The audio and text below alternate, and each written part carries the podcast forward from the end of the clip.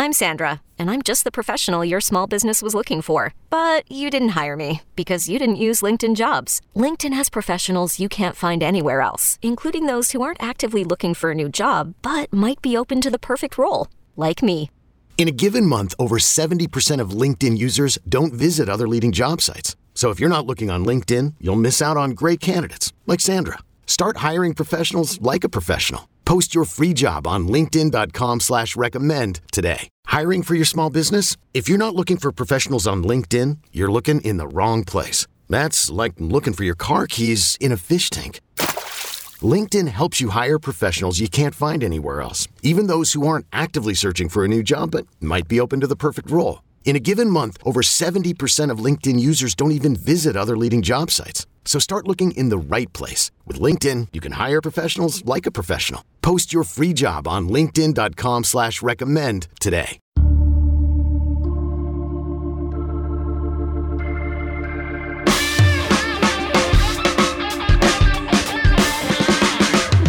Welcome into another edition of the 24 7 Sports Football Recruiting Podcast. My name is Blair Angulo. Thank you so much for tuning in as we look ahead to the biggest recruiting weekend in the country, week three. A lot of upsets, a lot of exciting football games. And one of them this coming weekend is Texas A&M hosting Miami, and a slew of top end recruits will be in College Station to check out the Aggies to see if they can bounce back from that loss to Appalachian State to break down down. And to look ahead to this weekend, we've brought on Andrew Hattersley, covers recruiting over at Gig'em 24/7, the Texas A&M site on the 24/7 Sports Network. Andrew, thank you so much for joining us again. How are you doing, my friend? Blair, good, and you? I'm doing really well. This would be a heck of a weekend for A&M to bounce back. Obviously, as we started putting this list together, I think the immediate reaction from folks was, "Boy, they better play a whole lot better than they played last week. Otherwise, you know, this is this is going to get rough in a hurry." So, you know, I think they're looking for a big bounce back performance this week, and and they'll have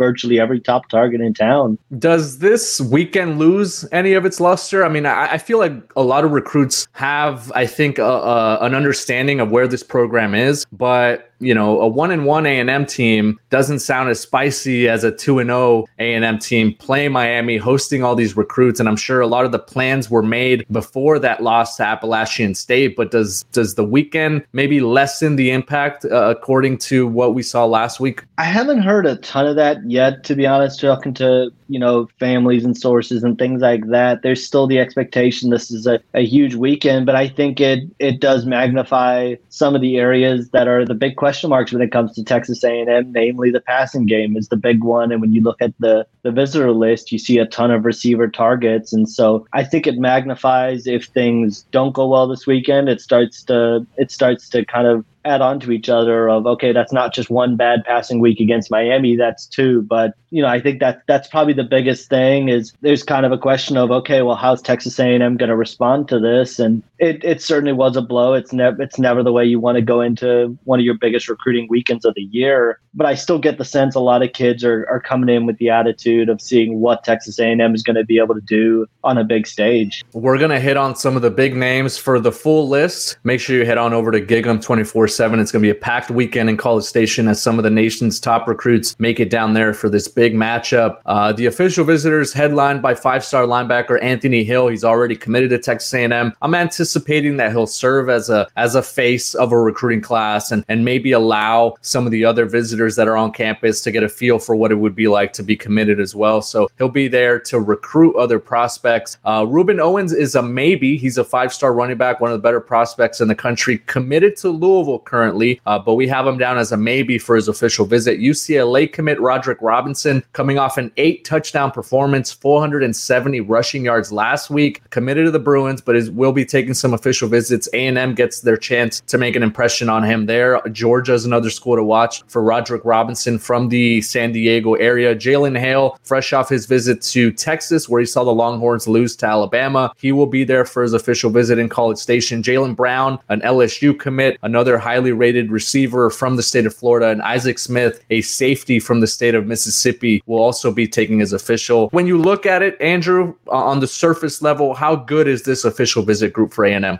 It's a huge weekend, and you know one of those that you mentioned, Rueben Owens. It sounds like talking with Steve Wiltfong is trending towards him not being able to make it in this weekend, which which is a blow probably to that weekend. But I still think it's it's a huge weekend. You know, when you look at a guy like Jalen Brown, this is his first trip to College Station, and you know the A&M staff has been in contact with him, James Coley, for well over a year, and and talking to those around him. This is a trip that they've really just wanted to make to be able to see College Station, be able to see a game environment, be able to see different aspects of the program. And and A and M certainly been working there. I, I get the sense his relationship with LSU is is still very strong, but they just want to you know make sure their decision and, and iron out all those sorts of details. And so you know this will be their first chance to get to see a, a program like Texas A and M. On Anthony Hill, I agree with you 100. Uh, percent I get the feeling that he really wanted this weekend to be his official visit weekend. He was kind of looking at the pool party as potentially at the end of July to use his official visit and then wasn't able to use it then because of the rules and the way things were structured on official visits. So kind of pivoted to this weekend and, you know, wants to be that ringleader, especially with a guy like Peyton Bowen coming into town who they know each other from the Denton area and are friends. I think you you can certainly expect him to be in the ear of Peyton Bowen and and trying to make, you know, show him around quite a bit. Roderick Robinson's an interesting one as well. He's obviously had a massive start to his senior year. And if A&M's not able to to get Rueben Owens into the fold. They're still obviously looking for their running back. Jeremiyah Love's another guy that they're really targeting and going after heavily. But Rob, Roderick Robinson would be kind of that big back, a big, powerful back that I think they would certainly love to have. Jalen Hale's an interesting one to me, and one of those guys that when you talk about the Appalachian State loss, I think the the the focus is a little bit more sharply on the Aggies this week in terms of the passing game. Texas and Alabama obviously have the, the buzz in that recruitment for the most part, but he's close friends with Evan Stewart. He's former teammates with Haynes King and mentions that quite a bit that that was, you know, talking to people around him. That was one of the big reasons he wanted to come in this weekend is to see Haynes King in a big environment and see a guy like Evan Stewart on the field. So if A&M can get Evan Stewart the ball and, and potentially this is kind of his big game and he has a breakout game. You never know what what that could mean for for his recruitment. And then Isaac Smith's an interesting one. A&M is still looking to round out the secondary. Obviously, off to a good start with Javon Thomas and Dalton Brooks and Bravion Rogers. I think all three of those guys will will maybe be in his ear as well. Kind of you know talking about joining that secondary and and being able to get him in the fold. I know there's some other schools like Ole Miss in the mix, but this really feels like a big weekend for him because as deep as A&M is in the secondary after this year, the reality is Demani Richardson and Antonio Johnson are are probably going to be off to the NFL, and you're going to be looking to have to replace both of those guys. And so, while that position looks stock and a and a veteran group right now, I think there's going to be an opportunity to play early if if A and M can can can get him on campus and and be able to show him that opportunity. So, just a huge weekend. Just even looking at the the official visitor group. There's a there's a lot at stake for A&M this weekend, and and I think everybody around the program kind of realizes that as well. I was going to ask you. That's a great segue. Yeah. I know a lot of fans on the message boards like to ask, "Oh, how big is this game for recruiting?" Right? Uh, if we win this game, are we going to get this player? If we lose this game, are we going to lose this player? How big is this game? Is this as close to a must-win, considering what we saw out of A&M and, and especially that offense against Appalachian State last week. Is this as close to a must win for Jimbo Fisher and that staff as, as maybe so. we could see? I think so. And I think there's a couple factors that at play here as well. And and one Brian and I have talked about at nauseum is just the way the scheduling works out with next with the the game up next against Arkansas being a neutral site game followed by three road games and a bye week this is really the last time A&M is going to have a chance to host visitors until late October. October 29th against Ole Miss is their next home game after this weekend. And so this is this kind of feels like the last impression you're going to be leaving on recruits for well over a month. And so you know it's a huge opportunity and and one that in the past the A&M staff has done really well with. You look last year the, this this game in some ways a little bit the Alabama game in in 2021 I'm not putting Miami and Alabama on the same on the same group right now but in terms of huge recruiting weekends it was sort of a similar attitude of oh boy, Alabama's coming into town. We're coming off back to back losses against Mississippi State and Arkansas. And, you know, how are recruits going to deal with this weekend? And A&M went out and put on a good performance. But it was a it was very much a boomer bust type of mentality of if you don't perform well, you've got a lot of ground to make up over the next couple of weeks. But but they ended up really kind of building off that Alabama win and a win over Miami. I think would have a similar sort of effect, having a lot of their targets in town. They can start to right the ship a little bit as they go on this on this road trip. But if they lose and then start to go on this road trip, it feels like things become a lot more difficult, given that they don't have a ton of momentum already in this class to go off of. Yeah, huge weekend for Texas A&M. We're going to continue that conversation. Keep it right here. You're listening to the 24/7 Sports Football Recruiting Podcast. Okay, picture this: it's Friday afternoon when a thought hits you. I can spend another weekend doing the same old whatever, or I can hop into my all-new Hyundai Santa Fe and hit the road.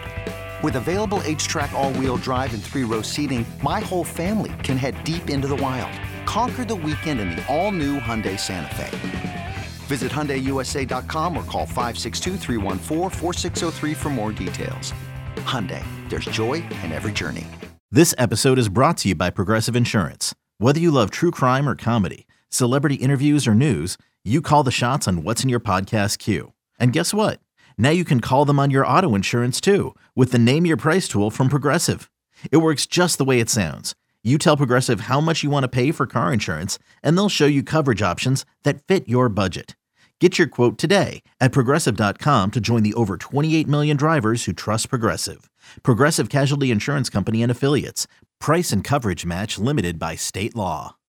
We are back on the 24 7 Sports Football Recruiting Podcast. Blair Angulo joined by Andrew Hattersley, covers Texas A&M recruiting at Gig'em 24 7. If you're watching us on YouTube, like the video and subscribe to the 24 7 Sports YouTube channel. Make sure you stay locked into 24 7 Sports throughout the weekend for all the recruiting buzz, reaction, and all the visitor buzz from, from this game, especially considering that the unofficial visit list is maybe one of the more loaded ones I've ever seen. I lost count Andrew of the Stars, uh, but it's certainly headlined by five-star receiver Hykeem Williams, who's who has the uh, A and M right there, thick in the thick of this race. Uh, Alabama commit Tony Mitchell is also confirmed as an unofficial visitor for this for this weekend. Running back Jeremiyah Love from the state of Missouri is, is also expecting to be there, and that one is obviously important considering that they have an official visitor that is already among that running back group in uh, in Roderick Robinson. They were trying to get Rueben Owens. So eh, when you look at the offensive pieces,